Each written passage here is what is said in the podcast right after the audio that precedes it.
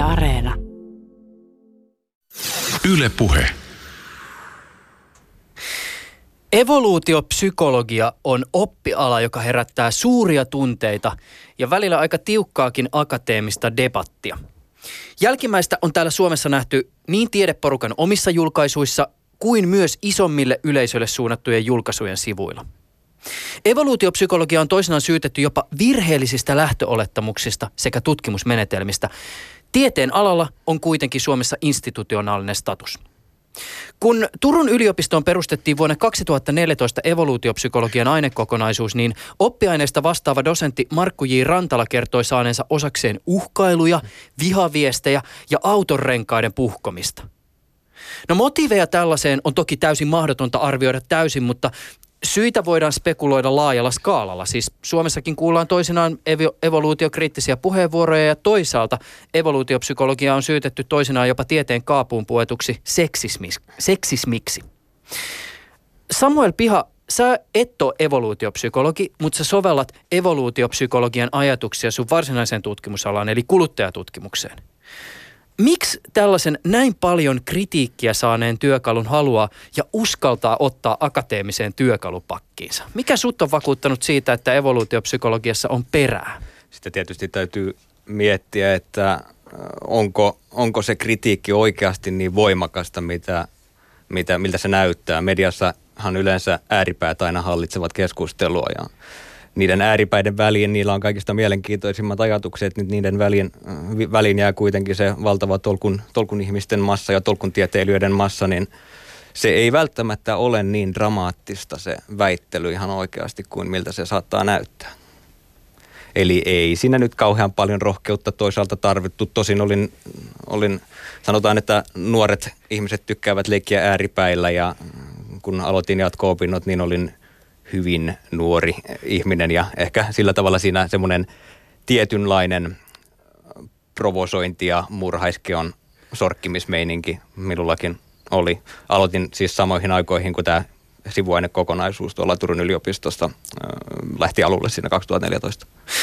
Vastaan vielä tähän toiseen kysymykseen, siis siihen, että mikä sut vakuutti siitä, että evoluutiopsykologia on jotakin sellaista, johon kannattaa tutustua tarkemmin? No siinä oli kansainvälisesti, se oli ruvennut jo kuluttajatutkimuksen alalla silloin nousemaan ja se tuotti äärimmäisen kiinnostavia, kiinnostavia tuloksia ja äärimmäisen kiinnostavia ja intuitiivisesti erittäin iskeviä selitysmalleja tämä evoluutiopsykologia. Ja siinä sitten huomasin, että ei sitä Suomessa ole markkinoinnin eikä kuluttajatutkimuksen alalla vielä juuri ollenkaan muutamia pieniä poikkeuksia lukuun ottamatta sovellettu. Mitkä esimerkit tai konkreettiset sovellukset sulle itsellesi kertoo siitä, että evoluutiopsykologiaa kannattaa soveltaa osana kuluttajatutkimusta? konkreettiset sovellukset. Tietysti niitä tutkimuksia, erilaisia konkreettisia, konkreettisiin ilmiöihin perustuvia tutkimuksia on tässä julkaistu jo hyvin paljon, mutta on niitä tietysti muutamia. Öö, on erilaisia tällaisia, miten vaikka kun ihmisille manipuloidaan jonkunlainen pelkotila tai kun heille manipuloidaan jonkunlainen niin kuin seksuaalisesti sävyttynyt tila, niin he tekevät ihan erilaisia kulutusvalintoja. Nämä on kiinnostavia siinä mielessä, että kiinnostava yrittää löytää ne selitykset, että mistä nämä johtuu, nämä, nämä tota, käyttäytymiserot, kun on eri tunnetila vallalla. Samuel Piha on Turun yliopiston erikoistutkija, jonka tutkimusala on siis kuluttajatutkimus. Piha on osallistunut urallaan evoluutiopsykologian näkökulman esille tuomiseen. Hän on kirjoittanut useammankin artikkelin, jossa evoluutiopsykologian näkökulmaa on tuotu esille, myös soveltaen nimenomaan siellä kuluttajatutkimuksen puolella. Samuelin viime vuonna tarkastetussa väitöskirjassa tutkittiin muun muassa sitä, minkälaisia viettejä hyönteisruokaan, asiakaskämmälöihin ja seksivälineisiin kytkeytyy. Tänään tässä keskustelussa avaamme hieman sitä, minkälaisen perspektiivin evoluutiopsykologia kuluttajatutkimukseen avaa, Jatkamme myös hieman keskustelua evoluutiopsykologian olemuksesta ja sen kohtaamasta kritiikistä. Ja lisäksi pohdimme sitä, miksi pihan pyrkimyksenä väitöskirjassa oli etsiä kuluttajan voimaantumisen potentiaalia. Tänään on 29. päivä 4. 2019. Ylepuheessa Juuso Pekkinen. Ja tervetuloa mukaan ohjelmaan. Kiitos paljon, hauska tulla lempiohjelmani. no, se on ilo kuulla. Tota, varmaan tänään vielä paneudutaan syvemmin näihin, mutta jos vähän tällainen tapahtui viime jaksossa hengessä, niin voisi kerrata hieman sitä, että mistä evoluutiopsykologiassa on kyse, mihin se pohjaa? evoluutiopsykologia pohjaa samaan kuin evoluutiobiologia, eli jokainen meistä on luonnonvalinnan tuotosta ja meidän kehomme on luonnonvalinnan tuotosta, meidän kätemme ja silmämme ovat kehittyneet jonkinlaiseen, jonkinlaisia adaptiivisiin ongelmiin vastatakseen ja evoluutiopsykologia sitten ulottaa tämän, ajat, tämän selitysmallin myös ihmisen aivoihin ja mieleen, että myös meidän mielenmallimme tunteet, mm, kaikki muut on myöskin vastanneet tämmöisiin luonnon valintapaineisiin. Jos tarkastelee tätä, oli se nyt sitten tiukkaa tai vähemmän tiukkaa debattia, jota ö, evoluutiopsykologian ympärillä on käyty, niin aika monesti esimerkiksi tässä, täällä Suomessa kritiikkiä ovat esittäneet evoluutiopsykologiaa kohtaan nimenomaan evoluutiobiologit. Se voi pitää ihan paikkaansa ja evoluutiobiologit tietysti osa niistä ovat, osa on hyvin, hyvin kriittisiä, mutta eivät kaikki. Ja tämä siinä mielessä on ihan hyvää. Parasta kritiikkiä, mitä evoluutiopsykologia voi saada, niin tulee todennäköisesti evoluutiobiologeilta, koska heillä on teoriat kaikista parhaiten hanskassa. Kuuntelijoille sellainen huomio, että keskustelu evoluutiopsykologian kritiikistä ja sen historiasta on tietysti jo siis oman ohjelmansa aihe, emmekä tässä nyt syvenny tällä kokoonpanolla siinä ihan supersyvälle, mutta jonkin verran ihmetellään kuitenkin. Nähdäkseni tieteenalan yksi, tai, tai yksi tieteenalan kohtaama kritiikki liittyy just näihin sopeumiin tai adaptaatioihin. Suomessa evoluutiobiologit ovat nostaneet esille muun muassa sitä, että siis sopeumien todistaminen ja osoittaminen voi olla aivan äärimmäisen vaikeaa. Siis toki jokin asia tai ominaisuus voi ärkijärjen valossa tai intuitiolla näyttää tai tuntua sopeumalta, mutta istuuko se sitten tiukan tieteellisiin sopeuman kriteereihin, se onkin sitten toinen juttu. Se on varmasti toinen juttu ja onhan se ihan totta, että on vaikea saada selkoa sellaisista olosuhteista, mitä on vaikka 10 miljoonaa vuotta sitten tai kolme miljoonaa vuotta sitten tai milloin tahansa, että se, se, on, se on vaikeaa ja tietysti joissain määrin täytyy sitten turvautua oletuksiinkin myös, mutta mikään tiede ei ole tietenkään koskaan varmaa ja aina pitää enemmän tai vähemmän tehdä hypoteeseja, joita sitten parhaamme mukaan yritämme tutkia ja selvittää. Jos pikkasen menee vielä syvemmälle, niin yksi tällainen hypoteesi tai taustaolettamus, joka käsittääkseni, äh, ja mä vedän tässä nyt siis pikkasen mutkia suoriksi, käsittääkseni kaikki evoluutiopsykologit ei ajattele tästä kokonaisuudesta ihan samalla tavalla, siinä on erityyppisiä painotuksia, mutta yksi sitten kritiikki nimenomaan näihin sopeumiin liittyen lähtee siitä, että usein evoluutiopsykologian perusteita kun lukee, niin siellä esiintyy tällainen ajatus aivoista ja mielestä jonkinlaisena niin kuin modulaaristen adaptioiden, ad, adaptioiden verkostona. Ja tämä on ollut myös aika kuuma keskustelun aihe tässä nimenomaan kritiikki, vastakritiikki keskustelussa. Se on varmastikin yksi suurimpia yksittäisiä debatointia aiheuttavia, aiheuttavia tekijöitä ja se nyt sinänsä, sinänsä on se debatti, totta kai kaikkien, jotka soveltaa evoluutiopsykologiaa, pitää olla sitä debatista hyvin tietoisia ja pitää tietää, mitä siellä tehdään, mutta sanotaan, että noi, noi ongelmat menevät niin perustieteelliselle tasolle, että yleensä se on no ne hardcore-evoluutiopsykologit ja hardcore-evoluutiobiologit, jotka näitä, näitä näitä ongelmia ratkaisee ja näistä keskustelee. Että itse seuraan sitä keskustelua, mutta en ole ehkä koulutustaustani puitteissa ole niin kuin täysin oikea ihminen osallistumaan tai kontribuoimaan siihen mm. keskusteluun. Niin, kuten sanottua, sä, sä et ole evoluutiopsykologi, mutta sä osaat ehkä jollakin tavalla myös vastata siihen, jos tässä nyt kritiikkiä miettii monella tasolla. Yksi taso on tietysti tämä akateeminen debatti ja toinen mm. on sitten se, että miten äh, evoluutiopsykologia on esimerkiksi julkisuudessa ollut esillä. Rantalahan on paljon esimerkiksi syyttänyt toimittajia siitä, että mm. tietyn tyyppinen otsikointi ja tietytyyppiset painotukset on osasyynä siihen, minkä takia alasta on ehkä epämääräinen kuva. Mutta mm. tämä mielikuva mua kiinnostaa siinä, siitä syystä, että, että jos ajatellaan sitä, että, että sä tutkijana meet johonkin pöytään ja tapaat uusia ihmisiä ja, ja mm. sitten esittelet, että, että mitä sä teet, niin voi olla, että siellä pöydän toisella puolella istuu semmoinen tyyppi, joka on just lukenut näitä tällaisia väitteitä siitä, että evoluutiopsykologia on seksististä tai siis Suomessakin lehdissä on tieteenala esitelty niin, että, että, että, että se selittää selittää vaikkapa raiskauksia luonnonvalinnalla tai että mm. kyseessä on jonkinlainen akateemisuuden kaapuun puettu pick-up artist-yhteisö. Ni, niin mi, mitä sä sitten vastaat, kun tämmöinen tyyppi vaatii sulta vastauksia? Mm. Sanotaan, että jos mua ruvetaan, tai mun tieteen aloja, niin ruvetaan syyttää seksismistä, jotkut vetää joskus jopa natsikortin esiin, niin, niin, niin tota, silloin yritän olla hyvin kohtelias aina ja viedä keskustelua niin kuin lempeille urille, mutta yleensä se, mitä mä silloin ajattelen, on se, että jos sinä esität tuollaisia näkemyksiä, niin se on varmaan osoitus siitä, että et ole ollenkaan tutustunut tähän evoluutiopsykologiseen teoriaan. rakennat sen kokonaan ikään kuin mielikuvien varaan. Mutta en, yleensä en sano tätä ääniin. Mm. Mites tota, tiedätkö sellaisen tunteen, että kun viettää iltaa jollakin jengillä ja yhtäkkiä seurueeseen liittyy tämmöinen vähän tuntemattomampi tyyppi, joka alkaa kovaa ääneen korostaa omaa erinomaisuuttaan ja kaikki voi puuttaa? Joo, kyllä. Tiedän oikein hyvin. No tota, mä väittäisin, että evoluutiopsykologiasta saattaa ehkä toisinaan tulla tämmöinen samankaltainen vaikutelma. Öö, evoluutiopsykologia on aina toisinaan ehdotettu jonkinlaiseksi tämmöiseksi universaaliksi paradigmaksi, jonka kautta mm. koko todellisuus aukeaa. Ja itse aikanaan törmäsin esimerkiksi estetiikan opintojen öö, piirissä tämmöisiin ehdotuksiin, joiden taustalla oli ajatus siitä, että paras teoria selittämään poikkikulttuurisia ja universaaleja esteettisiä ilmiöitä voisi olla evoluutiopsykologia. Mm. Ö, usein estetiikan piirissä näitä ajatuksia esitetään tyypillisesti evolutiivisen estetiikan yläotsikolla. Mm. Ja hieman ehkä tämmöisiä samanlaisia kaikuja oli myös sun ja Markus J. Rantala vuonna 2015 julkaisemassa tekstistä, josta, josta ainakin itse sain sellaisen vaikutelman, että rivien välistä ehdotatte, että evoluutiopsykologia voisi olla jonkinlainen kaikki tieteet yhteen sitova liima. Mm niinhän se varmaan voisi olla. Öö, 2015 ajattelin hieman mustavalkoisemmin kuin nykyään. Sitä kutsutaan tieteelliseksi kypsymiseksi. Tosin Markus Jirantala kutsuu sitä mun kohdalla niin sitä, siitä, että musta on tullut isä, niin, niin vähemmän testosteronia, niin olen maltillisempi. Silloin oli vielä nuori aggressiivinen.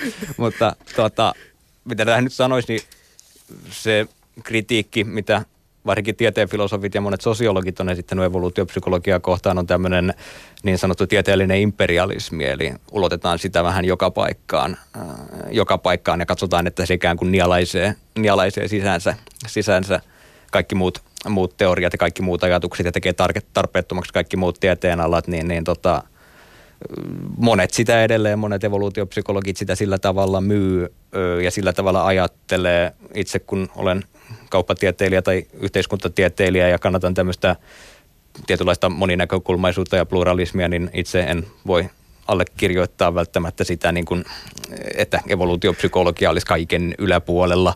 Toki voimme sitä myös niin ajatella, eli meillä on mahdollisuus ajatella monella eri tavalla ja mä voin silloin tällöin ajatella sitä superteoriana ja silloin tällöin vain yhtenä teoriana muiden joukossa. Niin. Olemme teorioiden yläpuolella me tutkijat, emme alapuolella. Hmm.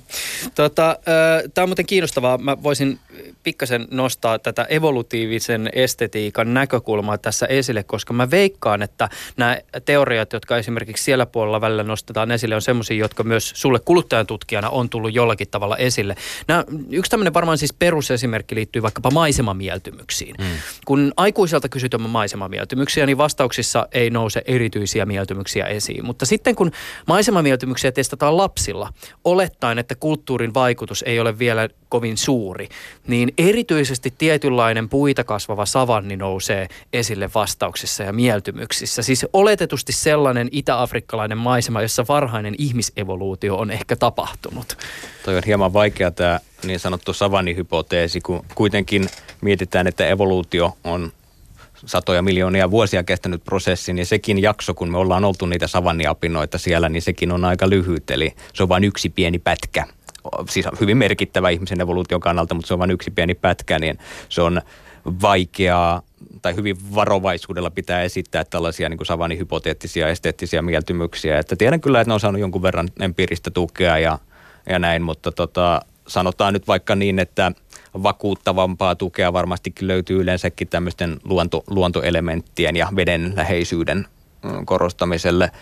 Öö, tai siinä on erilaisia tutkimuksia, miten ne tekee niin kuin vaikka toimistoista viihtyisämpiä tämmöiset luonto, luontoelementit. Yksi semmoinen, mikä mulle on tullut esiin, kun olen tutkinut kauppakeskuksia jonkun verran, niin – niin, on tämmöinen, äh, tämmöinen näköala, prospect refuge-teoria, jossa, jossa on aika vahvasti tuotu se esille, että ihminen on hyvin rauhallinen ja ihminen tuntee olonsa miellyttäväksi silloin, kun hän on sellaisessa paikassa, josta hänen on helppo nähdä laajalle alueelle, mutta sitten, että häntä ei nähdä itseään kovin helposti. Eli vuoren huippu tai joku tämmöinen korkeassa asunnossa on mukava olla, kun parvekkeelta näkee laajalle, mutta kukaan ei näe minua.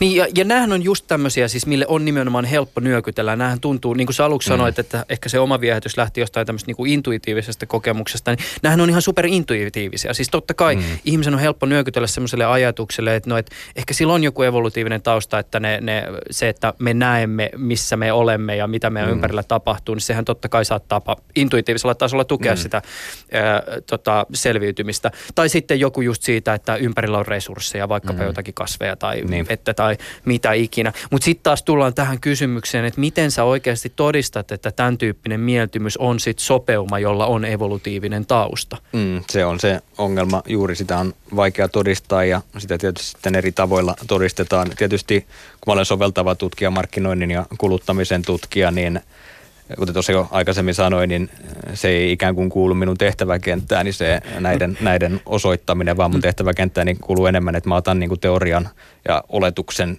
tai tutkimustuloksen ja katon sitten, että mitä siitä sitten seuraa, että mä ikään kuin otan sen annettuna sen idean mm. ja käytän sitä jossain muussa yhteydessä. Mm. Tietysti siinä on se ongelma, että jos sitten jossain vaiheessa kun 20 vuotta vaikka kuluu, niin jos koko evoluutiopsykologialta menee pohja pois, niin, niin kaikki minun kaikki ajatukseni sitten putoaa pohja pois, että sehän on mm, tietyllä tavalla semmoinen ikään kuin, jos on koko uransa vaikka rakentanut jonkun yhden teorian varaan koko ajatteluaan ja sitten kaksi päivää ennen eläkkeelle joutumista niin, tai pääsemistä, niin, niin tota, käykin ilmi, että minun teoriani on ollut ihan virheellinen, niin onko silloin niin kauhean, että siinä meni koko, koko ura.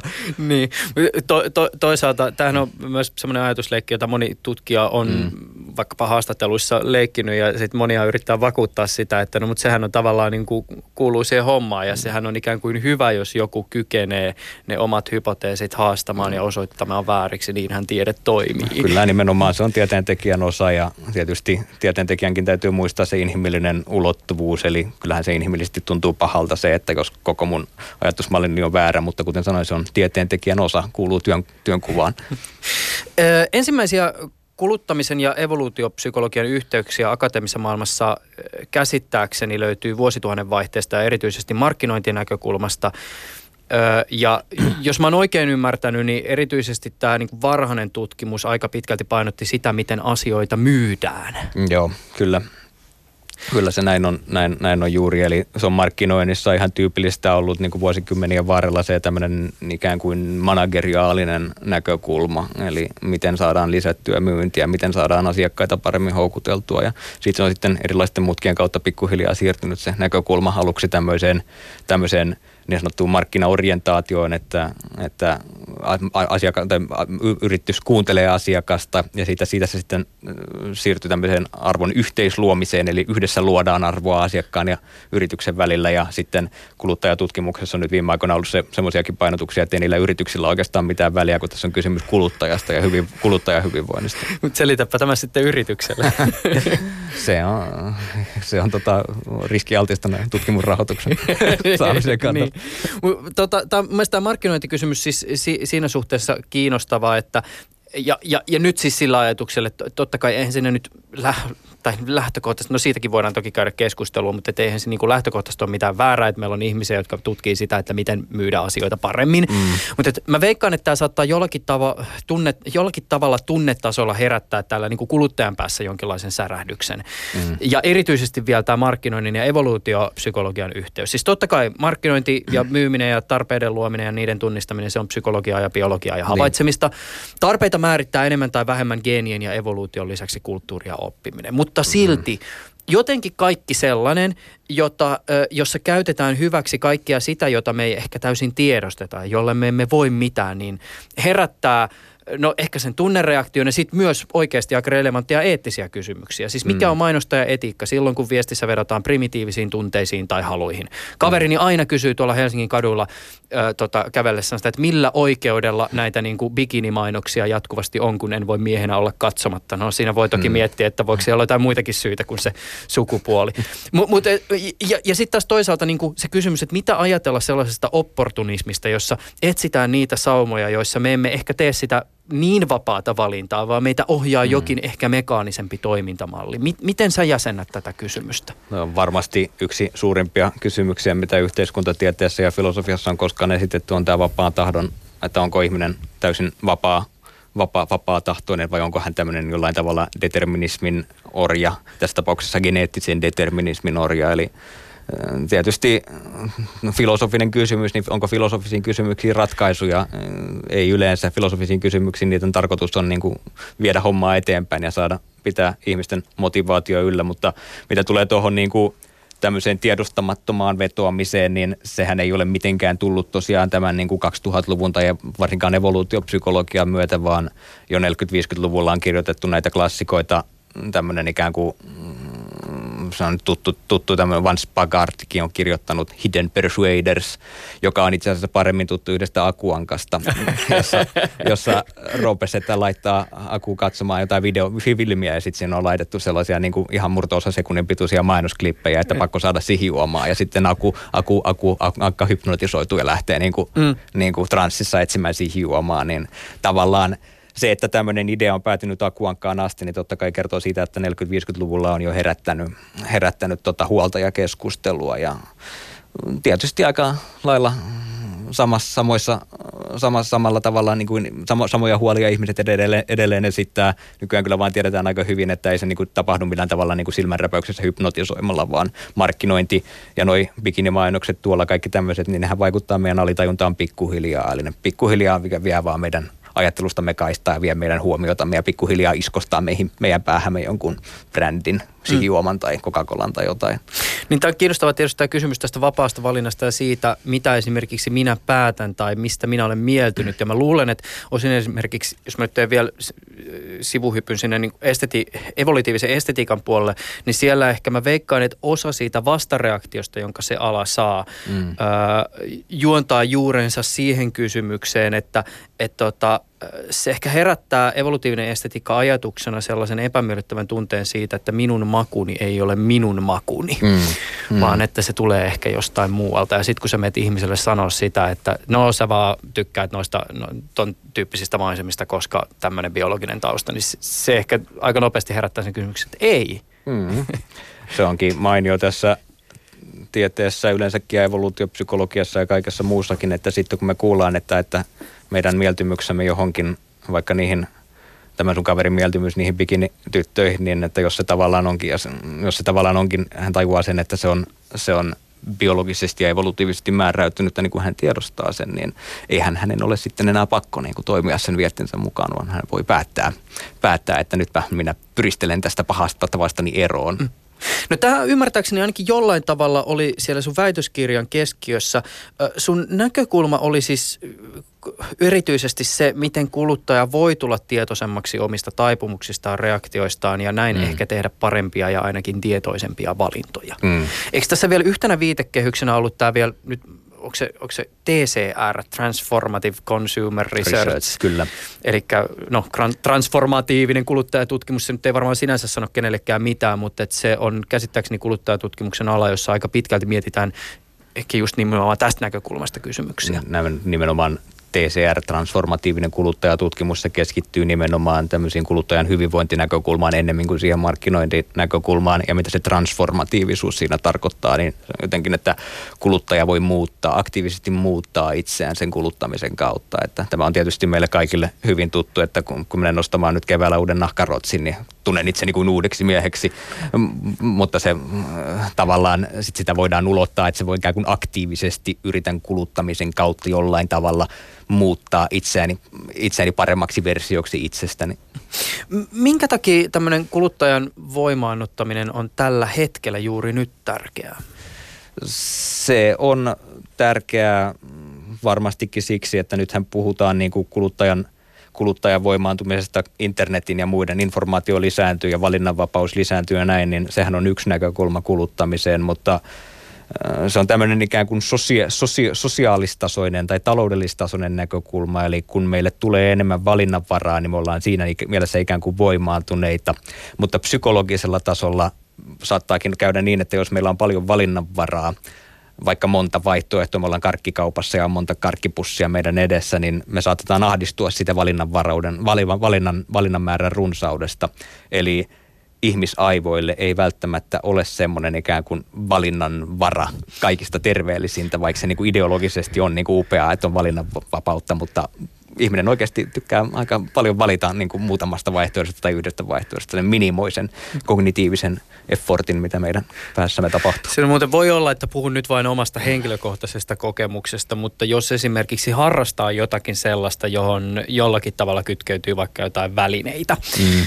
öö, tota, pyöräilijä, pyöräilijät ehkä tunnistaa tämän kokemuksen, mutta et, et, et semmoisessa tavallaan niin kuin tilanteessa, jossa on tosi esimerkiksi niin kuin siis kohdistettujen markkinointiviestien alasena, siis vaikkapa verkossa tietyt sivut tunnistaa, että okei, tässä on nyt selvästi pyöräilyharrastaja, nyt aletaan mm. myymään, ja aa, niin kuin tämän tyyppinen pyöräilyharrastaja vielä, niin. niin nyt näytetään niin kuin näitä mainoksia, ja, mm. ja, ja alistuu, alistuu tietyn tyyppisille markkinointiviesteille, mm. niin se kysymys siitä, että tarvitsenko minä tämän ihan oikeasti muuttuu niin. jossakin tilanteessa entistä vain niin kuin haastavammaksi. Mm. Ja semmoisessa tilanteessa ehkä just kaipaisi jotakin semmoista voimaantumisen kokemusta, jossa osaisi ehkä kirkkaammin itselleen vastata se, että miksi minä jotakin haluan tai tarvitsen. Mm. Sehän on sitten just näitä mindfulnessin ja muiden tällaisten psykologisten tekniikoiden tarkoitus nimenomaan se, että suljetaan, suljetaan kaikki ei tärkeää meidän mielestämme pois ja sillä tavalla helpotetaan meidän elämäämme, että me tosiaan niin kuin tavallaan keksimme keinon, että me ei tarvitse käyttää siellä kaupan karkkihyllyllä tai pyöräilykaupassa paljon aikaa eikä tarvitse rasittua siellä, kun me ollaan tietoisesti tehty se päätös, että me nyt tehdään tämmöinen yksinkertainen valinta. Se on psykologista voimaantumista, se omien rajoitteidensa tunteminen ja itsensä hallitseminen. On semmoinen olo, että keväisin pyöräilyharrastajana pitäisi ehkä vetäytyä semmoiselle kolmen päivän puhumattomuusretriitille, vetää joku kunnon semmoinen 48 tunnin meditaatio putkeen ennen kuin menee pyöräkauppaan, koska nyt se markkinointiviestien intensiteetti on aika voimakas. No, jos sulla on 48 tuntia ylimääräistä aikaa, niin suosittelen. tota, mä yritän tässä nyt hieman ehkä puhua teidän evoluutiopsykologiaa soveltavien tutkijoiden termein. Eikö tämä emansipatorinen tai voimaannuttava potentiaali evoluutiopsykologian paradigman sisällä kytkeydy myös siihen ajatukseen, että meidän evolutiivinen kehitysympäristömme on aika erilainen kuin se ympäristö, jonka teollistuminen, teknologian ja kulttuurin kehitys on luonut. Joo, ennen kuin mä menen tohon, tohon vastaan tuohon kysymykseen, niin, niin tota, puhutaan tästä emansipaatiosta hetki, niin kun mä puhuin tuossa niin sosiaalis-taloudellisesta voimaantumisesta ja psykologisesta voimaantumisesta, niin sitten näiden lisäksi mä hahmotan vielä, että on tämmöinen kolmas voimaantumisen taso, tämmöinen ema, emansipaation taso. Emansipaatiohan on vanha, vanha onko se marksilaisesta keskusteluista lähtöisin oleva termi, että me tulemme tietoidi, tietoisiksi sellaisista sosiaalisista ja kulttuurisista odotuksista, jotka meihin kohdistuu, ja täten vapaudumme niin kuin jostain ideologiasta tai kulttuurista. Ja sitten tämä taloudellinen voimaantuminen on sitä, että me ikään kuin saamme jos me nyt olemme vaikka köyhiä ja sitten me saamme rahaa, niin meille tulee yhtäkkiä enemmän valinnanvapautta. Ja sitten psykologinen voimaantuminen on tätä, että me tulemme tietoisiksi meidän päämme sisältä. Just näin, hyvä täsmennys. Joo, mutta tota, ehkä tänne voisi sanoa niin, että emansipaatio on, emansipaatio on sitten sitä, että kun me tulemme tietoisiksi tästä pelistä, mitä me täällä pelaamme, niin emansipaatio on sitten sitä, että me hyppäämme sitä pelistä pois. Ja tämä taloudellinen voimaantuminen on sitä, että me opitaan pelaamaan sitä peliä paremmin. Just näin. Ja sitten tämä psykologinen voimaantuminen, se nyt ei ole itse asiassa kiinnostunut kummastakaan näistä, vaan se on niin kuin kiinnostunut siitä, että miten minusta tulee sitten niin kuin ihan muilla mittareilla parempi, niin. parempi ihminen. Just näin.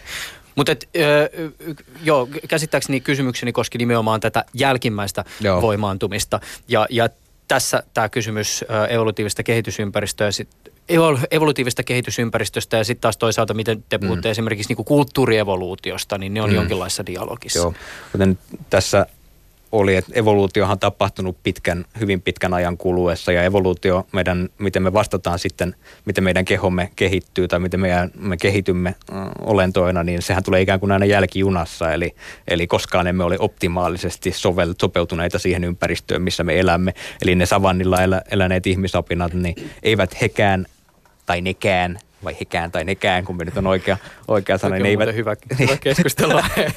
niin eivät hekään olleet olleet siis optimaalisesti sopeutuneita siihen ympäristöön, koska he olivat, heidän evoluutionsa oli tapahtunut aikaisemmin, niin emme mekään nyt ole sopeutuneet optimaalisesti tähän ympäristöön, missä me elämme, mutta nykyaikana tämä niin kuin ristiriitaisuus korostuu vielä enemmän juurikin tämän kulttuurievoluution takia, eli ympäristö muuttuu paljon nopeampaa tahtia kuin mitä, mihin me, miten me biologisesti muutumme. Eli eihän me nyt, jos koko kulttuuri, tämä uuden maatalouteen pohjautuvan kulttuurin kehitys on tapahtunut noin 10 000 vuoden aikana, niin eihän siinä ajassa oli juuri ollenkaan ehtinyt tapahtua merkittävää evoluutio, biologista evoluutiota. Niin tosin käsittääkseni äh, kyllä esimerkiksi evoluutiobiologit ovat ovat nostaneet esille. Ja tämä nyt taas palataan tähän niin mm. niin kuin keskusteluun ja, ja evoluutiopsykologian kritiikkiin, mutta ovat muistuttaneet mm. myös siitä, että kyllähän sitä evoluutiota on ikään kuin tämän niin sanotun nykyajankin aikana tapahtunut. Siis mä en mm. muista näitä esimerkkejä, mutta käsittääkseni esimerkiksi se, miten elimistö kykenee käyttää vaikkapa maitoa. Joo, laktosiintoleranssi on mm. aika niin kuin hyvä, hyvä esimerkki. Kyllähän näitä poikkeuksia siis tietenkin on. Eli tässä nyt on juuri tässäkin vähän kysymys semmoisesta ikään kuin, mitä nytkin äsken sanoin, niin tämä on tämmöinen argumentatiivinen karkeistus. Eli mm. noin niin kuin keskimäärin olemme suurin piirtein, ajattelemme suurin piirtein, jos nyt otettaisiin tuolta aikamatkalla, mä tässä aikamatkalla ja haettaisiin tuolta 10 000 vuotta sitten elänyt ihminen ja tuotaisiin se tähän päivään, niin todennäköisesti se ei, ei juurikaan eroa huomaisi, kun hän sopeutuisi sitten sosiaalisesti tähän meidän uuteen Niin en tiedä tosin sen maidon kanssa kannattaako sitä kuinka paljon sitä sille tyrkyttää Tota, avataan hieman nyt tarkemmin näitä evoluutiopsykologian perusolettamuksia. Voidaan tässä siis tarvittaessa painottaa jo hieman sinne kuluttajatutkimuksen suuntaan. Mm. Mitä sä lähtisit kuvaa evoluutiopsykologian eli kavereiden kesken EP näitä keskeisiä olettamuksia, joiden pohjalla esimerkiksi sä oot rakentanut sitä omaa tutkimustasi? Mm. No yksi tosi keskeinen on tämä epistemologinen näkökulma, tämmöinen jako tämmöisiin ultimaattisiin ja proksimaattisiin selityksiin, mikä tulee esimerkiksi vaikka meidän makean himossamme esille. Eli me olemme, kun me halutaan kysyä, että tykkäätkö suklaasta ja ehkä tykkäät suklaasta, en tiedä. Niin tota, koska, ja sitten kysymme, miksi tykkäät suklaasta, no koska se on makeaa ja, makeaa ja hyvää, maistuu hyvältä. Se on niin kuin proksimaattinen motiivi selitämme vaikka kuluttajakäyttäytymistä tällä tavalla, että tykkään suklaasta, koska se on hyvää.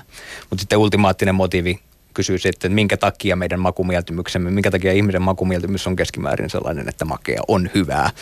Ja siihen sitten ruvetaan hakemaan vastauksia tuolta tai ratkaisuja tuolta evoluutiopsykologian piiristä tähän kysymykseen. Ja makea on hyvä sen takia, että se indikoi korkeaa energiamäärää, öö, ja siinä ympäristössä, missä meidän evoluutio on tapahtunut, niin keskimäärin, keskimäärin energia on ollut niin kuin aika niukka resurssi. Eli on, on kannattanut kehittää tällainen preferenssi korkeakaloriseen ruokaan, koska aina, oli hyvä aina, aina, niin kuin aina kun oli saatavilla, niin piti pistää, pistää vaan poskeen. Mutta nyt kun me lähdetään tuosta kahvioon sitten tämän jälkeen, niin, niin, niin tota, joka paikassa on tätä energiaa tarjolla ja tämä preferenssi, tämä synnynnäinen energiapreferenssi on nyt tänä päivänä sitten haitallinen, koska sitä on niin järjettömästi koko ajan joka puolella tarjolla tätä sokeria eri muodoissa. Okei, eli proksimaattiset ja ultimaattiset selitystasot. Mitä ehkä muuta? Se on tämmöinen yksi. Sitten on tietysti nämä kaikki peruskäsitteet, mitä tässä ollaan nyt käytetty, on tämä adapta- so- adaptaatio joo, ja nämä muut tällaiset. Että usein evoluutiopsykologiassa sitten tämmöinen, mitä kuluttajatutkimuksessa, evoluutiopsykologisessa kuluttajatutkimuksessa aika paljon käytetään, on tämmöinen niin sanottu fundamentaalisten motiivien viitekehys, eli – eli äh, fundamentaalisia tai ultimaattisia motiiveja, eli niitä sellaisia motiiveja, mitä me saadaan juuri selville esittämällä ultimaattisia kysymyksiä, on esimerkiksi just tämä vaikka tämmöinen niin makea preferenssit ja sitten kaikki seksuaaliset preferenssit ja statuspreferenssit ja, ja ryhmäytymispreferenssit ja kaikenlaiset tämmöiset hyvin näistä psykologian tarvehierarkioistakin monesti tutut preferenssit, niin ne ovat ikään kuin ultimaattisia motiiveja meidän käyttäytymiselle. Tämä termi ultimaattinen motiivi kuulostaa mm. aika ultimaattiselta. Tai mm. miten, miten se nyt kuvailisi? Siis jotenkin just semmoiselta, johon sitten lopulta ikään kuin kaikki pohjaa. Joo, kyllä. Se on aika, aika väkevä, väkevä sana, että tota – isoäitini, joka luki väitöskirjaa, niin, niin, niin tota, hän ei ole tiennyt, mitä tämä ultimate, ultimate-sana tarkoittaa, mutta hän päätteli se siitä, että kun Neuvostoliitto aina lähetti Suomelle ultimaattumeita, niin hän päätteli, että se on varmaan jotain äärimmäistä tai perimmäistä. Mutta miten, mut, mut miten tämmöisessä tilanteessa siis, ja, ja, ja nyt kuten sanottu, niin, niin tota, me, mehän puhumme tässä nyt myös aika paljon yleistyksiä, mutta mm. että miten sä lähdet avaa semmoista, että jos joku nyt lähtee siitä, että jos meillä on vaikka niinku ultimaattisena motiivina nimetään vaikkapa joku pyrkimys lisääntyä, ja sitten mm. meillä on mm. ihmisiä, jotka ei tunne, äh, ko- koe tunne tuntevansa niin seks- seksuaalisia haluja tai tarvetta lisääntyä. Mm. Äh, ovat tehneet ehkä päätöksiä niin kuin elämäntapaan liittyen kytkeytyen nimenomaan sen ympärille, että tällaista tarvetta he eivät koe, niin mit, miten sä lähdet avaa sit sitä? Niin, evoluutiopsykologian perusperiaate on se, että oikeastaan aina, aina ne jotenkin palautuvat tähän tämmöinen ikään kuin kaikenlainen pidättäytyminenkin jonkun mutkan kautta aina perustuu, perustuu siihen ultimaattiseen motiivin. Näin voidaan ajatella ja näin evoluutiopsykologit usein ajattelee, mutta toki se voidaan myös kyseenalaistaa se ajattelutapa, jolloin päädytään sitten siihen, että onko tämän niin kuin evoluutiopsykologisen teorian selitysvoima sittenkään niin hyvä kuin mitä, mitä ajatellaan. Eli itse en oikein tiedä kummalle kannalle kallistuisin. Väitöskirjassani kallistuin sille kannalle, että, että evoluutio on aina kaiken taustalla, mutta saattaa olla, että tulevissa tutkimuksissa niin kritisoin sitä. Mutta mut nä, mut näissä on ehkä, siis näihin kytkeytyen just tulee niitä hetkiä, joissa jollakin tavalla ehkä sitten alkaa kyseenalaistaa siis myös intuitiivisella tasolla tietyt olettamukset. Jos mä nyt esimerkiksi taas otan esimerkin sieltä evolutiivisen estetiikan puolelta, niin mm. siellä on ö, kärjikkäimmät ö, teoreetikot ovat esittäneet sellaisia ö, ajatuksia, että kaiken taiteellisen ilmaisun ja itseilmaisun taustalla on pyrkimys ö, vaikuttaa parivalintaan ja tehdä itsestään houkuttelevampi lisääntymiskumppani. Mm. Eli siis, että kun soitan kitaraa tai laulan laulua tai mm. kirjoitan runoa tai näyttelen tai mitä ikinä, niin täällä oikeastaan siis kaikella on vaan tausta siinä, että mä haluan, että mulla käy parempi flaksi. Mm. Ja mä, läht, mä olisin kyllä aika varma, va, valmis tällainen niin kuin, siis tota, ö, hyvin huteralla estetiikan ymmärryksellänikin lähtee argumentoimaan tätä ajatusta vastaan sitä kautta, mm. että tässä ehkä asetetaan jonkinlainen, tai että tässä on ehkä saattanut käydä myös jopa niin kuin jonkinlainen väärin ymmärrys ö, taiteen funktiosta ja siitä, miten, minkä takia ihmiset esimerkiksi ilmaisee itseään, niin. koska sen sanominen, että, että kaikki olisi vain niin kuin huomion ja positiivisen huomion herättämistä potentiaalisissa kumppaneissa tai itsensä nostamista massan yläpuolella, mm. niin se ei kyllä kaikkien taiteeseen päde. Ja se, se ei kyllä tee oikeutta sille niin kuin taiteen funktioiden suurelle skaalalle, joka sitten lopulta on olemassa. Mm. Siis joissakin tilanteissa taiteilijahan pyrkii tekemään itsestään äärimmäisen vastenmielisen ja tekemään sellaista taidetta, joka herättää pelkästään inhottavia, epämiellyttäviä tuntemuksia mm. äh, katsojassa. Tämä on siis, kyllä tämä on, on suuri keskustelu ja suuri kysymys ja siihen on vaikea, vaikea niin kuin mitään kovin tyhjentävää sanoa. Tietysti tässä mulla tulee mieleen kuitenkin yksi tämmöisen kanadalaisen evoluutiopsykologian siteraama tutkimus, en nyt muista tarkemmin viitettä, mutta että oltaisiin havaittu, että 90 prosenttia kaikista laulujen sanoituksesta käsittelisi jollain tavalla seksuaalisuutta tai romantiikkaa tai parinvalintaa. Eli hyvin voimakkaasti se ainakin on se funktio näkyvillä. Ja sitten kun on tämä meidän klassinen Abrahamin Abraham äh, Maslowin tarvehierarkia, niin siinähän on ylin, ylin siinä pyramidissa, ylin osa on tämmöinen itsensä toteuttaminen. Niin tästä sitten on 2010-luvulla evoluutiopsykologit tehneet oman, oman oman versionsa tästä Maslowin tarvehierarkiasta, niin he ovat kokonaan ottaneet sieltä pyramidin huipulta tämän, pois just tämän self, self-actualizationin, eli itsensä toteuttamisen, koska he ovat katsoneet, juuri niin kuin sanoit, että ovat katsoneet, että kaikki itsensä toteuttuminen on jollain tavalla johdosta jostain näistä muista fundamentaalisista motiiveista, vaikka nyt niin kuin, parivalintamotiivista tai statusmotiivista tai halusta kuulua ryhmään tai tällaisesta, niin ne, tota, eli evolutiivinen versio tarvehierarkiasta unohtaa kokonaan sen itsensä toteuttamisen, tai ei unohda, mutta niin kuin ottaa sen pois sieltä pyramidin huipulta ja ikään kuin sirottelee sen sitten näihin muihin pyramidin tasoihin ikään kuin sisään kuuluvaksi. Mm.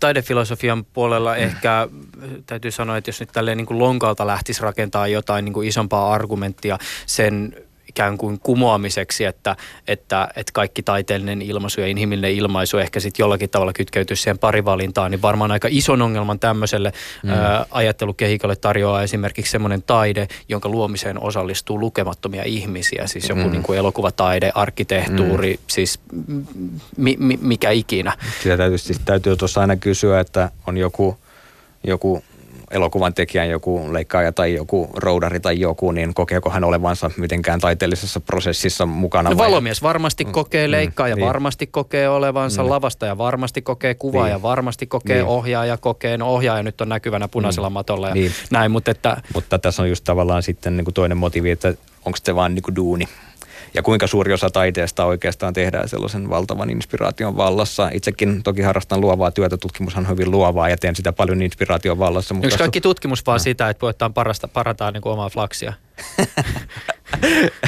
Siinähän tavallaan kohotetaan itsensä ikään kuin jo, jonkun toisen yläpuolelle. Siinä on ehkä vähän semmoista niin kuin kilpailuhenkeä niin, jossakin sitä, tilanteessa. Siis, voisi sitä noinkin, noinkin tulkita, miksei. Niin ta- tarkoitan siis vaan siis sitä, että, että mä oon kuullut joskus tämmöisen, niin kuin, kun, kun itse joskus jollakin luennolla kaivelin mm. tästä vielä enemmän semmoiselta ihmiseltä, mm. joka on tähän perehtynyt. Ja mä mm. niin kuin, kyselin kyselin asiasta vähän samanlaisia kuin nyt tässä sun mm. kanssa pohdin, niin esimerkiksi jonkinlainen taito, nähtiin ylipäätänsä jonkun mm. taidon hankkiminen ja sen vaaliminen, olisi sitten tutkijan tai, tai mm. kitaran soittamisen taito, niin mm. tämä ihminen, kenen kanssa mä keskustelin, niin totesi, no se on vaan just sitä, että pyritään tavallaan tekemään mm. niin kuin, kum, potentiaaliselle kumppanille selväksi, että olen parempi mm. parempi parittelija, tai munkaan kannattaa niin paritella kuin vaikka nyt, vaikka nyt oletetaan, että asia näin olisikin, niin tästä täytyy kuitenkin muistaa se, että se parin valinta, fundamentaalinen motiivi, niin sehän on vain yksi näistä fundamentaalisista motiiveista. Darwin itse, itse sanoi, että evoluutio perustuu seksuaalivalintaan, mutta sitten tietysti myös tähän luonnonvalintaan. Ja seksuaalivalintaan sitten pohjautuu paitsi tämä tämmöinen suora, suora kumppanin etsiminen, niin siihen pohjautuu myös se, että halu säilyttää kumppania ja halu kasvattaa jälkeläisiä ja sitten yleisestikin hakea statusta yhteisössä. Eli tavallaan seksuaalivalinta on siellä niin kuin monen eri fundamentaalisen mm. motiivin taustalla, mutta se, että puhutaan, että teemme tiedettä sen takia, että meillä kävisi parempi flaksi, niin kuten varmasti itsekin tiedostat, niin sehän on aikamoinen niin kuin, tämä käsitteellinen provokaatio. Mm. Tota, äh, mä voisin vielä sen verran tota, kysyä sulta tästä sun ikään kuin tutkimuksen tai sun väitöskirjan kehyksestä. Sä toteet sun väikkärissä, että, että sun tutkimuksessa asemoidut instrumentalistiksi. Kyllä. Eli mitä se meinaa? Se meinaa sitä, että kun nyt vaikka mietitään tätä evoluutiopsykologiaa, niin monet evoluutiopsykologit juuri ajattelee, että se on nyt se, niin kuin, se evoluutiopsykologia on kaiken kattava teoria todellisuudesta, eli se antaa meille ikään kuin välähdyksen siitä, että mitä todellisuus on. Mutta instrumentalisti näkee tämän teorian vaan silleen, että joo, että no se nyt on yksi näkökulma tämmönen, tähän todellisuuteen, että se on niin yksi tämmöinen vaikka nyt vasara, vasara tai ruuvimeisseli, että se on niin työkalu, millä me saavutetaan joku päämäärä. Eli tuossa aiemmin viittasin, että tutkija ei ole teorian alapuolella, vaan tutkija on teorian yläpuolella. Tällä mä meinaan sitä, että, että me voidaan päättää millä tavalla me nyt halutaan ottaa selvää tästä maailmasta. Ja mä olen tehnyt sen päätöksen, että mä otin väitöskirjassani selvää tästä maailmasta sillä evoluutiopsykologialla. Se oli mun se ruuvimeisseli nyt kädessä, millä mä ratkoin tätä ongelmaa. Mutta kuten tiedetään, niin ruuvimeisselillä ei voi naulata. Niin, niin evoluutiopsykologia on työkalu, joka on sopiva tiettyihin olosuhteisiin ja tiettyyn ongelmanratkaisuun, kun sitten taas joku teoria olisi mahdollisesti parempi johonkin mm. toiseen ongelmanratkaisuun. No Samuel Piha, nämä ruuvit, joita sä lähdit ruuvaamaan sun väitöskirjassa, oli seuraavanlaisia. Sun kohteena oli muun muassa hyönteisruoka – mm. julkiset vessat ja seksilelut. Mm. Ihan tällaisena sivuhuomiona, jos joku ei ole perehtynyt yhtään tarkemmin siihen, miksi juuri nämä kohteet ja mitä punaista lankaa sä tutkijana seuraat, niin mikä sun arvio tai kokemuksessa on siitä, mitä tapahtuu, kun nämä tutkimusaiheet vyöryttää maallikon silmille? Tutkinut muun muassa näitä? No yleensä se herättää illallispöydissä keskusteluja. yleensä ei ole vaikea niin päättää, että kenen, mistä nyt puhutaan. puhutaan.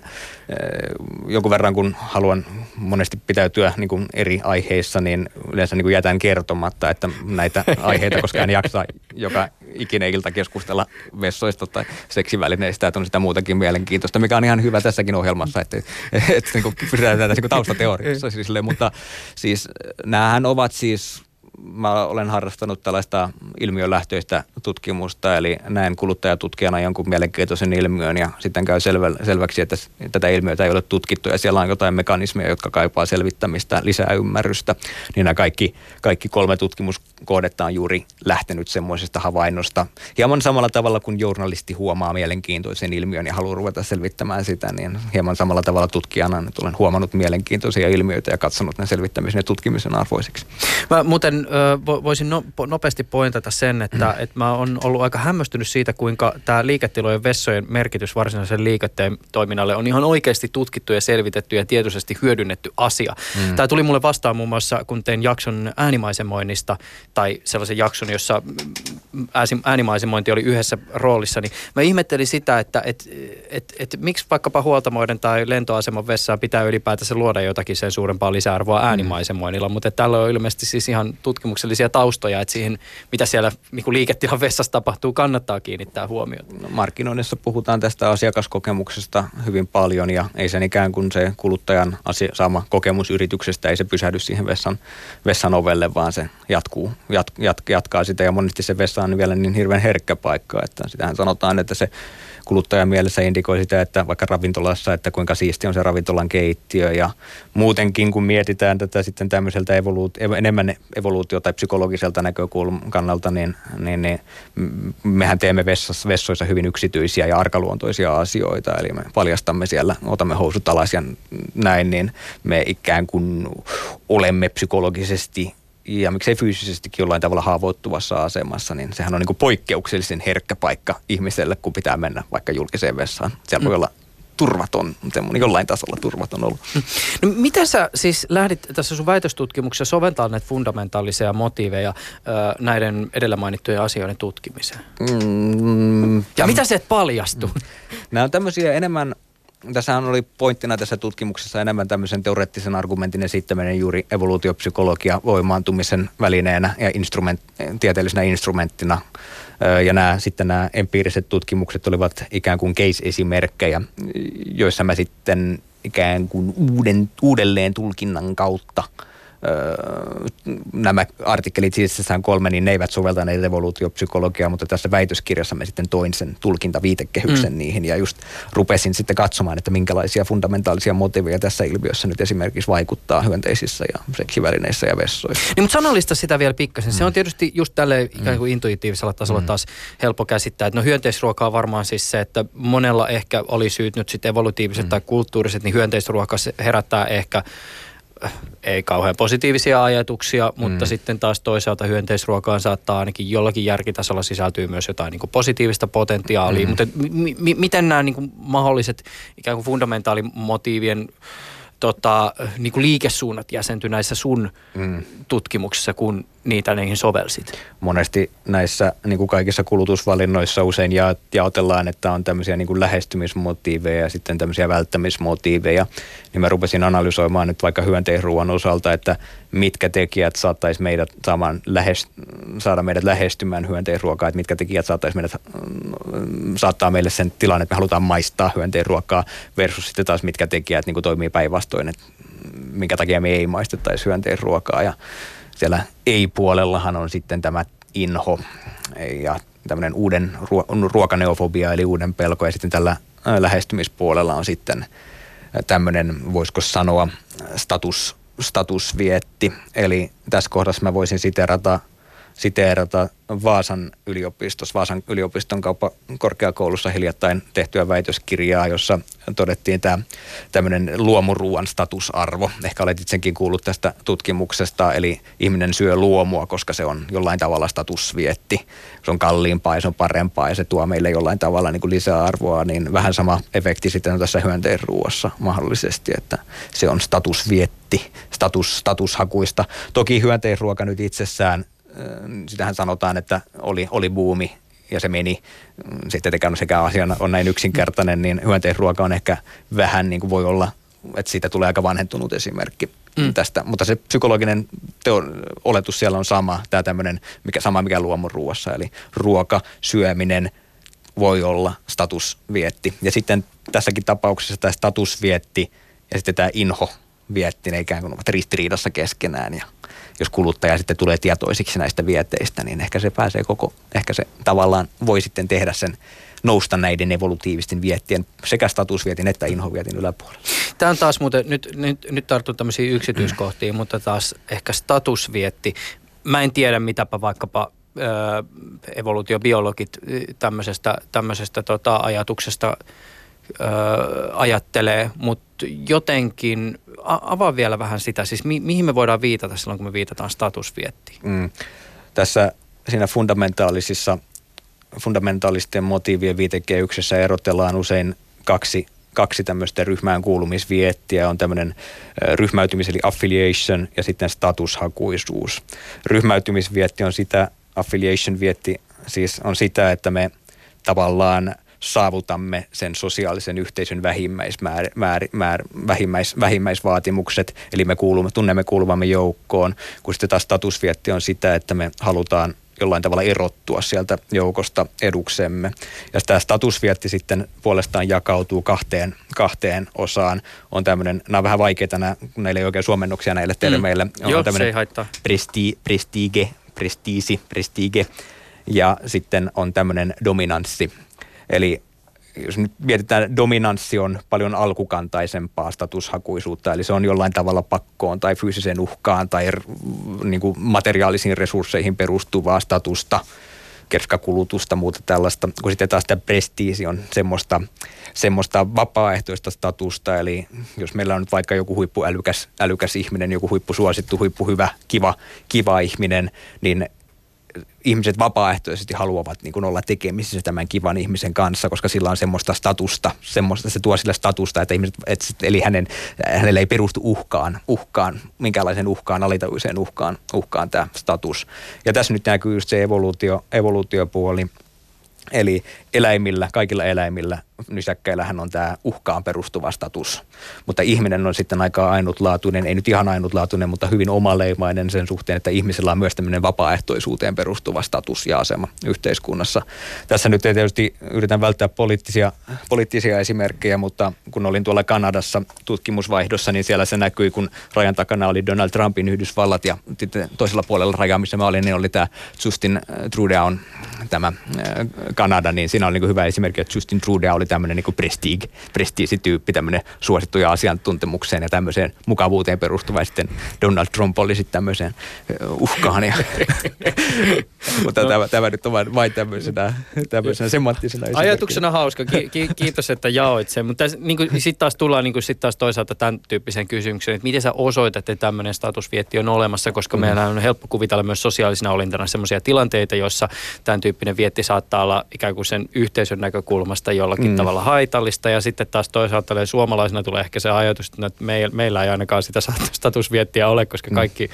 yrittää, no, jotkut ainakin joissain tilanteissa nimenomaan sitä harmaata massaa ja olla mm. erottumatta mm. siinä tilanteessa. Tuossa just niin kuin voin viitata tähän tutkimukseen äh, muutama vuosi sitten julkaistu, että on ihmiset laitettu katsomaan erilaisia elokuvia äh, ja kun ihmiset laitettiin katsomaan kauhuleffoja ja sen jälkeen sitten Labrassa niiden piti tehdä kulutusvalintoja, niin äh, ihmisillä oli tämmöinen Labrassa manipuloitu kauhuleffan saama pelkotila päällä, niin he halusivat valita sellaisia tuotteita, jotka korostavat heidän... Haluaa muuttaa Kanadaan. niin, ei, tuotteet. Niin, ei, ei, vaan, ei vaan, vaan halua, halua olla yhdenmukaista sen suuren ah, massan okay, niin kanssa, niin, valita suosittuja tuotteita. Niin. Kun sitten taas ihmiset, jotka katsovat romanttisia komedioita, niin ne halusivat tämmöisiä niin kuin erottuvia tuotteita, koska se, ne halusivat erottua edukseen. Eli uhkatilanteessa ryhmäytyminen on puolustuskeino, mutta silloin kun on niin kuin romanttinen tai seksuaalivietti, niin silloin edukseen erottuminen on mm. sitten taas se. Eli nämä on just tämmöistä niin, niin basic basic evoluutiopsykologista kuluttajatutkimusta kuvaa voi olla tuommoinen mm. lähestymistapa. Mutta avaa vielä tätä voimaantumista siis ihan siis siitä näkökulmasta, että, että miten konkreettisesti tavallaan tämän tyyppinen jäsenyys, jota esimerkiksi sä sun tässä vaikka väitöstutkimuksessa teit, mi, mi, miten se auttaa sitä kuluttajan voimaannuttamista? Mitä me ehkä opitaan siitä? Miten me ehkä ymmärretään, ymmärretään paremmin niitä päätöksiä, mitä me tehdään? Mm tästä voisi ajatella olevan tämmöinen tietynlainen ikään kuin sivistyksellinen näkökulma, eli kun ihminen oppii tulkitsemaan itseään ja maailmaa ympärillään, meidän, miksi meidän yhteiskunta toimii niin kuin toimii, minkä takia meidän mieli toimii niin kuin toimii, niin me ikään kuin pääsemme, pääsemme ajattelussa ylemmälle tasolle, semmoiselle tiedostavammalle tasolle. Eli ehkä tässä ei nyt voi ajatella, että on mikään hokkuspokkustemppu, että kun me tulemme tietoisiksi vaikka evoluutiopsykologisesta seksuaalivietistä, niin että me yhtäkkiä sitten lakkattaisiin katsomasta niitä vihailevia mainoksia. Ehkä se ei toimi niin, vaan tämmöinen sivistyksellinen, valistuksellinen näkökulma, niin se ei tapahdu tosta vaan, vaan se pikkuhiljaa ajan myötä, ajan myötä etenee ja ajan myötä se valistus lisääntyy. Mietitään itseämme vaikka meidän suomalaisia vaikka 200 vuotta sitten, niin olihan meidän maailmamme ja meidän suhtautumistapamme elämään ja itseemme aika lailla erilainen kuin tänä päivänä, niin ehkä se on sitten 200 vuoden päästä tästä eteenpäin, niin on vielä, vielä mikään kuin valistuneempi, sivistyksellisempi. Se olisi muuten jotenkin tosi kiinnostavaa, jos me saisimme jonkun suomalaisen sieltä 200 vuoden takaa tähän päivään ja katsomaan mm. niitä mainoksia ja mainosviestejä, joita tässä päivässä on ja sitten tutkia, että mi, mi, mi, mi, miten se ehkä se tavallaan myös tässä yhteydessä sit se kulttuurinen viitekehys jollakin tavalla vaikuttaa siihen toivotaan, että, toivotaan, että edistyvä tiede tarjoaa meille tällaisia tutkimusmahdollisuuksia tulevaisuudessa aikamatkailun ja muuta. Samuel Piha, mikä ajatus sulla on siinä, siitä, että, että mihin evoluutiopsykologia ja sen soveltaminen ehkä vielä muissa tieteissä täällä Suomessa on mahdollisesti menossa? Se tulee varmastikin valtavirta. Ei, ei nyt mitään supersuosituksi tieteeksi ihan, ihan tota, tota noin kädenkäänteessä, mutta se mitä siitä tulee, niin siitä tulee todennäköisesti tämmöinen vaihtoehto työkalupakkiin, että mä puhun yleensä mielelläni tutkijan työkalupakista, jossa on erilaisia teorioita ja erilaisia metodologioita, niin evoluutiopsykologia ei ehkä ole ollut siellä, siellä työkalupakissa muiden teorioiden rinnalla vielä, mutta todennäköisesti se tulee olemaan vaihtoehto, vaihtoehto millä sitten tutkijat ja graduntekijät ja kandintekijät sitten ilmiöitä, tutkimiaan ilmiöitä hahmottavat. Mitä sä luulet, että se kriittinenkin keskustelu, jota Suomessa on käyty, niin ehkä on vaikuttanut ö, muiden tutkijoiden haluun jo, lähteä soveltamaan evoluutiopsykologiaa ehkä jossakin sitten muussa tutkimuksessa, niin kuin sä teet kuluttajatutkimuksen kontekstissa? Kritiikki nyt varmasti kuten sanottu, niin kritiikin niiden ääripäiden väliin jää se suuri, suuri massa, jotka mieluummin on katsomassa ja tarkkailevat. Niin kun käydään kiivasta keskustelua ääripäiden välillä, niin, niin se lisää teorian tunnettuutta totta kai. Ja sitten se niistä tol, tolkun ihmisistä lainausmerkeissä, niin, niin sieltä ehkä se iskostuu heidän mieliinsä ja he ehkä käyttävät sitä enemmän. Eli ehkä nämä ärhäkimmät kriitikot, kriitikot eivät sitä käytä, mutta, mutta, tai kummankaan puolen kriitikot eivät ehkä sitä käytä, mutta täytyy muistaa se 95 prosentin massa siinä välissä. Mihin äh, nyt tai tulevaisuudessa Samuel Piha sä sitä sun työkalupakkiasi evoluutiopsykologian osalta käytät? Öö, tällä hetkellä meillä on käynnissä näitä seksivälineet, meillä oli se seksiväline tutkimus mulla väitöskirjassa taustalla, niin tällä hetkellä meidän projektit liittyvät tämmöiseen seksivälinetutkimuksiin. Niissä nyt mulla on käytössä itse asiassa muut työkalut nyt, että evoluutiopsykologia on nyt siellä vähän lepäämässä, kun se on sauhunut se, työ, se vasara tuossa väitöskirjan aikana, niin se on nyt siellä lepäämässä, mutta enköhän mä sen sieltä taas jossain kohtaa ota esille. Mua kiinnostaa yleisesti tämmöinen kulutuskulttuuri. Mehän sanotaan, että me elämme tämmöisessä överi, överi-yhteiskunnassa, eli Puhutaan evoluutiopsykologiassa usein näistä supernormaaleista ärsykkeistä, eli meille tarjotaan hirveän paljon luonnottomia, luonnottomia ärsykkeitä, just kaikki niin kuin makea tarjotaan, kun me halutaan makeaa, niin meille lyödään niin kuin puristettua sokeria, eli karkkia. karkkia. Tässä tullaan itse asiassa niin kuin 50-luvulla tehtyjä Nobel-tutkimuksia, on mm, erilaisia lintuja, tämmöisiä kahlaajia, Konrad Lorenz ja Nikki Tinbergen tutki, tutki, että kun laitetaan, laitetaan kahlaajille epäluonnollisen kokoisia munia ja niin kuin paljon, paljon vähän parannellaan, niin kuin otetaan niin kuin heidän oikeat munansa pois ja laitetaan tilalle muovista tehtyjä niin kuin vähän parem, paran, mm. paranneltuja ja komeampia munia, niin ne on paljon kiinnostuneempia niistä niin kuin heinotekoisista munista ja unohtavat ne normaalit munansa, niin koko kulutuskulttuuri ihmisellä sitten on vähän niin kuin tätä samaa, että meillä, me ei olla kiinnostuneita mistään luonnollisesta, vaan tämmöistä paranneltuista, parannelluista versioista, parannelluista ihmisruumiista ja parannellusta makeasta ja tämmöisestä. Mm. Tosin tähän voisi joku todeta, että onhan tämä olemassa myös tämä ikään kuin tämä autenttisuuden ja alkuperäisen kaipuu. Mutta sitten mm. taas toisaalta tähän seuraavana mm. argumenttina ehkä sitten se, että no mihin me itse asiassa mm. viitataan, kun me muutetaan, mm. viitataan johonkin autenttiseen. Onko ne sitten niitä autenttisia muovimunia vai? Joo, tähän voisi, tii, tähän voisi tiivistää sen, että meidän kulutuskulttuurimmehan on nyt sellainen, että mikään ei oikein tunnu enää miltään. Eli koko ajan pitää vaan olla niin kuin rajumpaa, rajumpaa kokemusta ja kaikkea niin kuin kohtuuttomampaa. Mm. Niin evoluutiopsykologia tuo ehkä siihen lisää näkökulmia. Ja seksuaalisuushan on tietysti, kun on pornografiat ja muut, niin nehän on oikein niin kuin hyvä hyvä niin kuin tutkimuskenttä tällaiselle ajattelulle. Samuel Piha on, Piha on Turun yliopiston erikoistutkija, jonka tutkimusala on kuluttajatutkimus. Kiitokset sulle tästä keskustelusta. Tämä on ollut kiehtovaa. Kiitos paljon. Ylepuheessa Juuso Pekkinen.